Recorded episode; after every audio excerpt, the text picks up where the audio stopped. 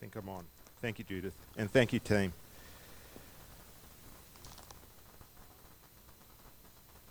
Have you ever had to make a stand for your convictions that cost you something?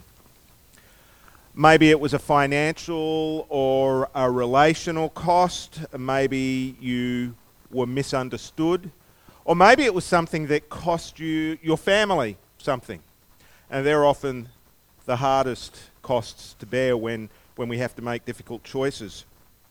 When I was a teenager, my parents felt the call to become missionaries in Papua New Guinea.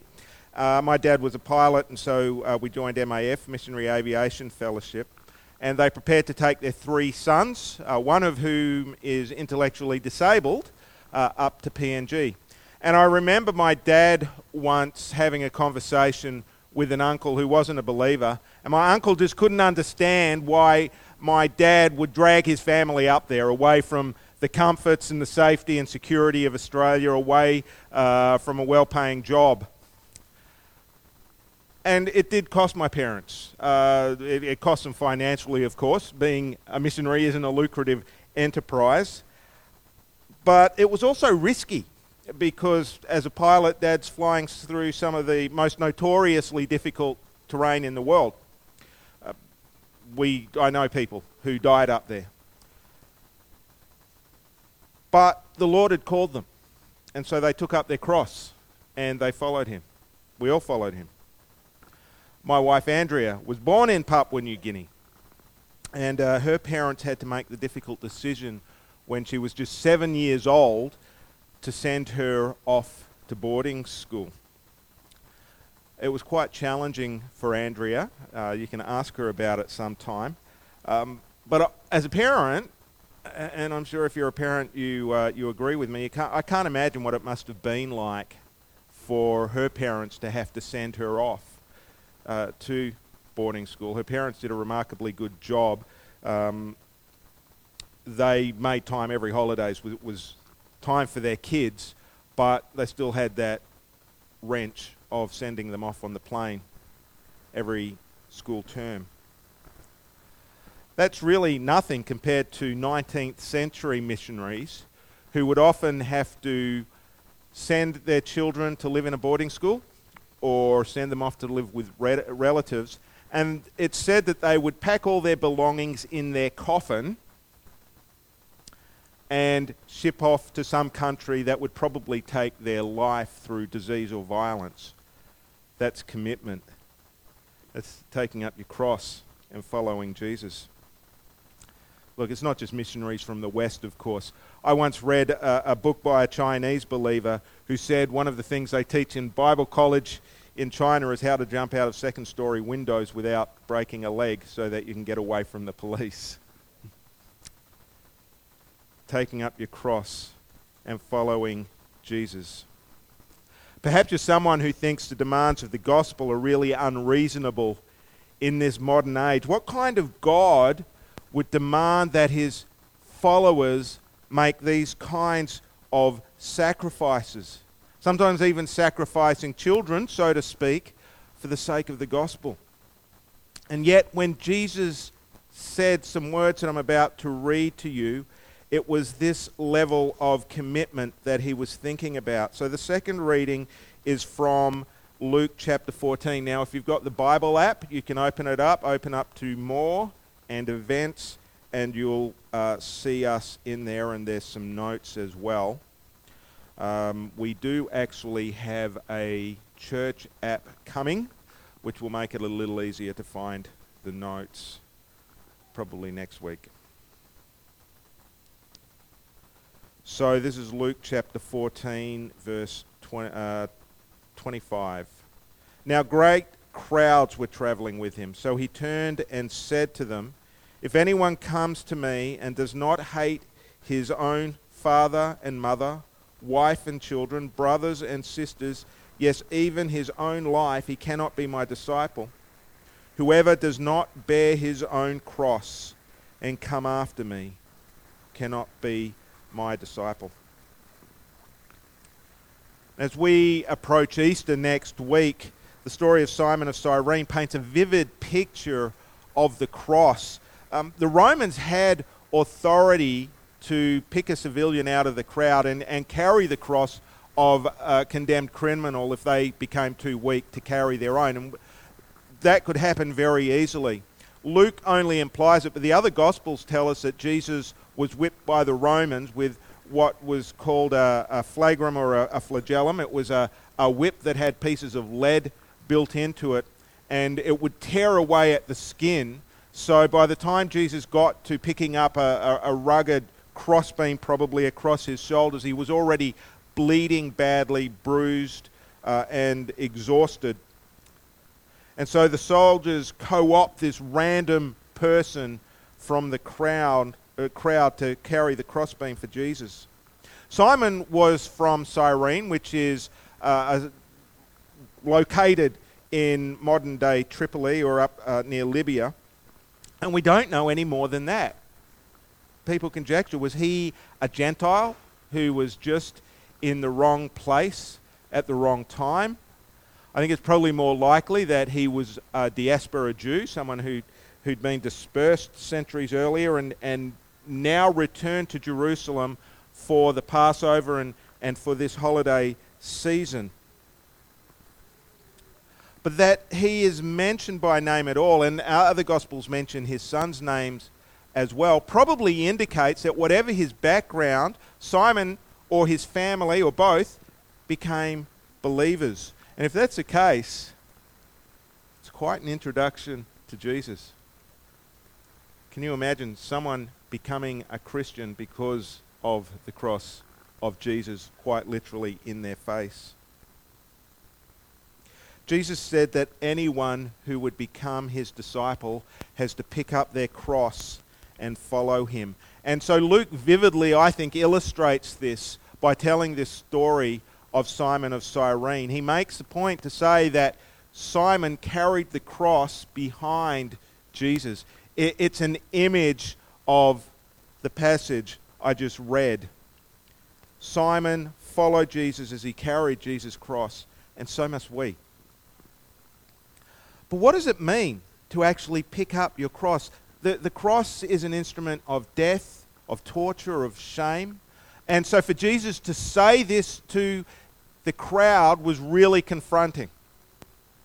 I mean, I, I, I just I don't know what we have in comparison to really say how confronting that was. It's he uses this strong language. He says, if you don't hate your family, your mother, your father, your sisters, your brothers, your children, if you don't hate them, you can't be my disciple. That's confronting in any time and place. It's strong language, but it's typical of the, the exaggeration, the hyperbole that Jesus often uses. When we think of hatred, we often think of strong feelings of, of loathing or of enmity, and maybe you even think of someone you'd like to do, well, not like to, but you feel urged to do violence upon sometimes. That's a sort of feelings that hatred evokes. But these are clearly values that Jesus doesn't call us to. He calls us to the opposite values of love and, and peace and, and turning the other cheek. So, what does he actually mean when he says we should hate our family, remembering that he has tied this to carrying our cross and that this is the only way we can be his disciples? Well, have you ever been forced to give something up or, or maybe stopped from doing something because of family obligations? This was really brought home to me once when I was discipling a young man from a Hindu background. He was attracted to Jesus. He was really seeking something. He had a hole in his life, you know, as we as Christians say, a God-shaped hole. He wasn't quite recognizing that, but he was really attracted to the church and to Jesus. And I was trying to disciple him towards Jesus. And we started to talk about baptism, and as we did that, his parents started to put the pressure on him. And he was suddenly left with this very stark choice who was he going to hate? Because he was going to have to face rejection from someone his family or Jesus. Sadly, he chose to hate Jesus. He walked away from Jesus and caved into the pressure from his family. He did not pick up his cross and follow Jesus. Every day, thousands, if not millions, of people make the opposite choice, just as starkly, if not more so. This young guy was in Australia. He may have been rejected by his family, but he probably wasn't going to face anything more uh, dire than that. But every day, people in places like China or the Middle East or, or other places choose to pick up their cross and follow Jesus in the face of the persecution that they're going to receive, in the face of family rejecting them, in the face of social ostracism. They make the choice to follow Jesus. And in so doing, families perceive that as hatred towards them because they're left with no choice. They have to make one. But when you're confronted with the reality of Jesus, what do you do? It's a stark choice. In ancient Israel, as in many cultures today, there are strong obligations that we have as individuals towards our family and towards society. Um, but Jesus says that these obligations are not to get in the way of following him. Our loyalty is to him. And if we're going to be his disciples, we have to make those sorts of choices. So he wasn't telling his disciples that he, they literally had to hate their family, that they had to have these feelings of animosity towards them, that they had to somehow do violence to them. He was simply saying, when confronted by these choices, when, when called to follow Jesus, we have this contrast between loyalty to Jesus and loyalty to family and friends and clan and society. That our love for Jesus is going to make other things look like hatred in comparison. Jesus is the most important relationship we have in our lives. And if we really believe the call to the gospel, that makes sense. Jesus said, What does it benefit someone if they gain the whole world but lose their soul?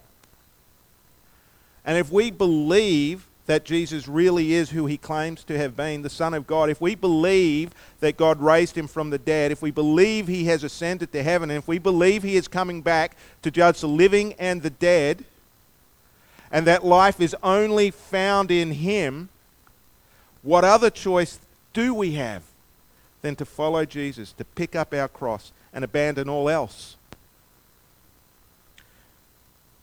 When you're faced with that sort of choice, it starts to really work out what you uh, believe. And it's an inconceivably radical commitment that Jesus calls us to.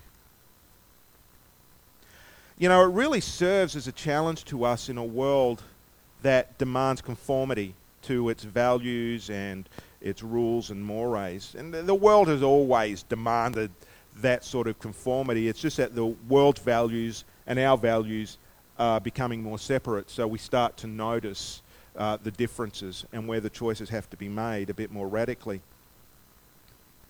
When Jesus said to take up your cross, to hate family, all of those things would have been really, really confronting, even scandalous to his followers. You notice how Jesus goes around, he's always trying to get people to stop following him by saying these outrageous things. If you don't eat my flesh and drink my blood, you can't be part of my family. It's just, he, wants people to understand what's at stake here and what's involved.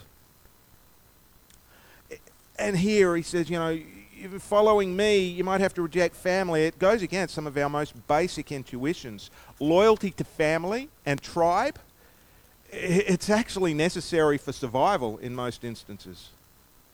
If we don't have a tribe we identify with strongly, we at least run into psychological, psychological and emotional problems.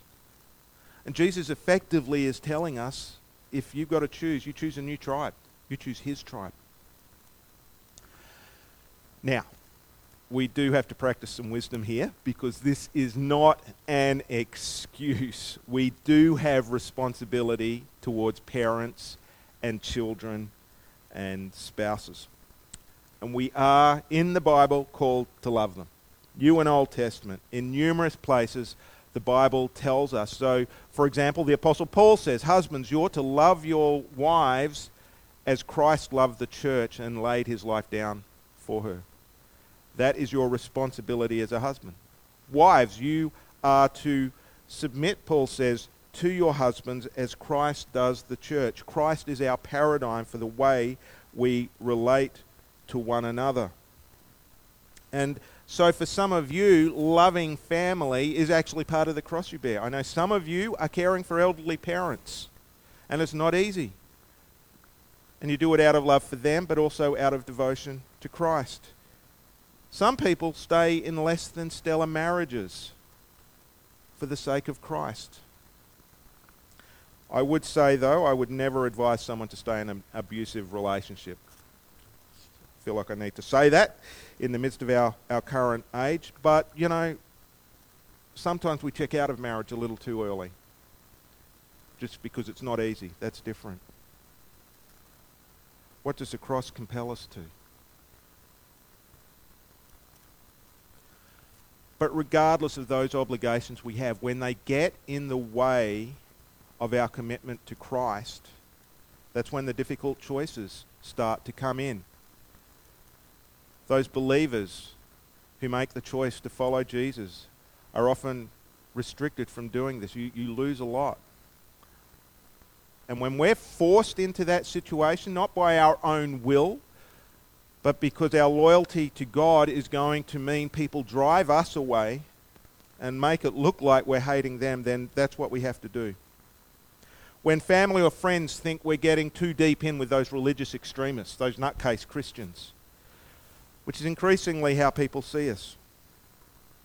On the other hand, when people, friends, want you to come and look at that thing, or smoke that thing, or go to that place where you know Jesus would say no, we have, have to decide who we're going to start following. Are we going to start fo- keep following? For most of us here, Jesus, and remain loyal to, to Him. Which our friends and family and associates will probably see us as rejecting, oh, you're too good for us. No, actually, I'm not good enough. I'm not strong enough. I'm not, I have another loyalty over here. Hey, you're welcome to come and join me, by the way. Then we can stay friends. Sometimes we have to choose things we don't want to choose for the sake of loyalty to Jesus. So, how do we find the wisdom and the strength to do that?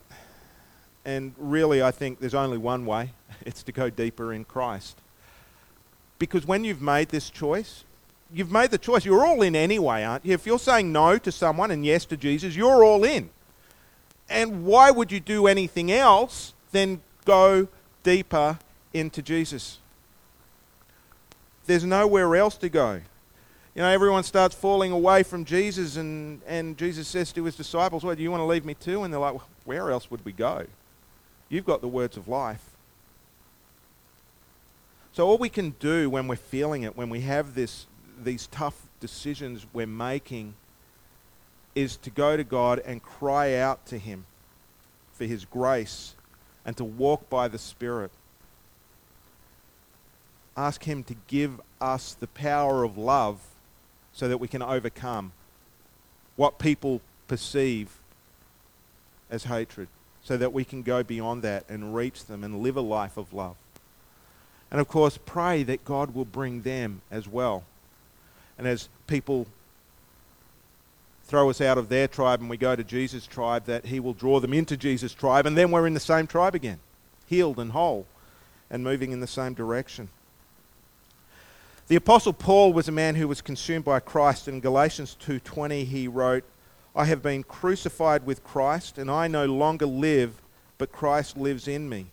The life I now live in the body, I live by faith in the Son of God, who loved me and gave himself for me." And so we see this paradox of Jesus on the cross because the journey doesn't end in death, it ends in life. And perhaps that's the key uh, is understanding that to take up the cross daily means that although I die painfully each day, because I don't know about you, but I reckon death to self is the most painful kind of death. Although I die that death every day, it doesn't end in death, but it ends in Christ's life in me. But it is a journey we can only walk by God's grace. Uh, it's only a journey we can walk by the life of the Spirit in us. As Jesus lives in me. We are crucified with Christ and we live with Christ. And whether people accept it or not, this is the, the path to love and life and glory. So I want to ask you this morning what about you?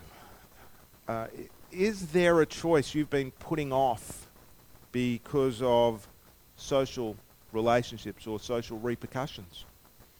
You don't want to have to choose between Christ and your friends, but you're being forced into a corner.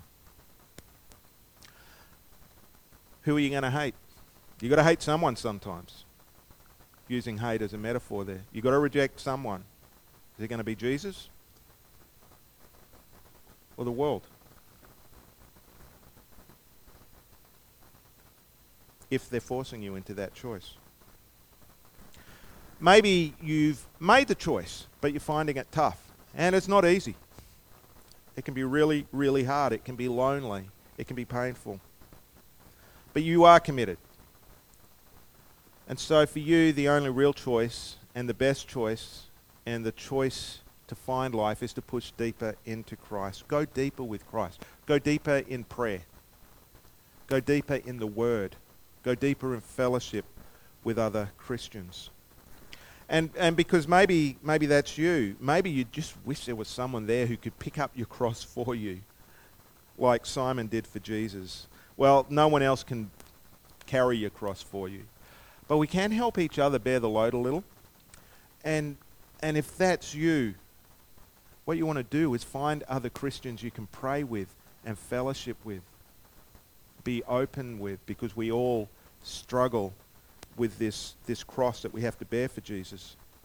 Find a prayer partner or something and get encouragement from one another to go the distance. Carrying your cross is not easy. That's why Jesus used that as the picture for following him. But you know what? I'm really grateful that my parents made the decision they did because I got to live experiences. There's no way I would have had unless they had dragged me up to New Guinea. And it was hard for a little while, but, you know, gee, there was there's some good memories there. I'm really glad that my, par- uh, my parents-in-law sent their daughter to boarding school. I would not wish that on anyone. And, you know, when we were discussing having kids, it was something we were determined we didn't want to do. And yet it has shaped Andrea into the woman that she is today. And she is one of the best, most selfless, most giving people I know. I know I'm biased, but I'm allowed to be. When we take up our cross, you see, we discover that life isn't only found at the end of the journey. We're a people of hope. We look to the coming of Christ. We're like, we look to that day. And I am looking forward to that day when we can lay down our cross. When sin no longer tempts us and no longer interferes and ruins us and our world. I look forward to that future, but there is also a present life that we live and enter into with Jesus. We discover that the life of Christ infuses us along the way, and we become now vessels of His love and His life particularly to those who are also following him, to one another, but also to those who are going to follow him. And we can even be that to people who end up rejecting him if they're just a little bit open. Take up your cross and follow him. It's hard, but it's also life. Let's pray. Father, Don't know if I really want to thank you for these words because they're hard words. But Father, we thank you that you are with us. We thank you that Jesus was honest with us, that he gave himself as an example. We thank you for believers like Simon of Cyrene, who has this radical introduction to Jesus, but then apparently becomes a follower. And Father, help us to be followers as well. Lord, give us the grace to pick up our cross and follow Jesus regardless of the cost. Lord, and particularly the social cost. Give us the strength. And Father, may we drink deeply of the well of life, which is what makes the cost worth it. I pray for any here today who are really struggling with this, who are really living this reality. Where in reality, the hatred we're to have towards people is actually the hatred they have towards us, regardless of what they accuse us of. Father, I pray for your grace on them. I pray that your spirit will be a balm to them and that your love will abound in them. We pray this in Jesus' name. Amen.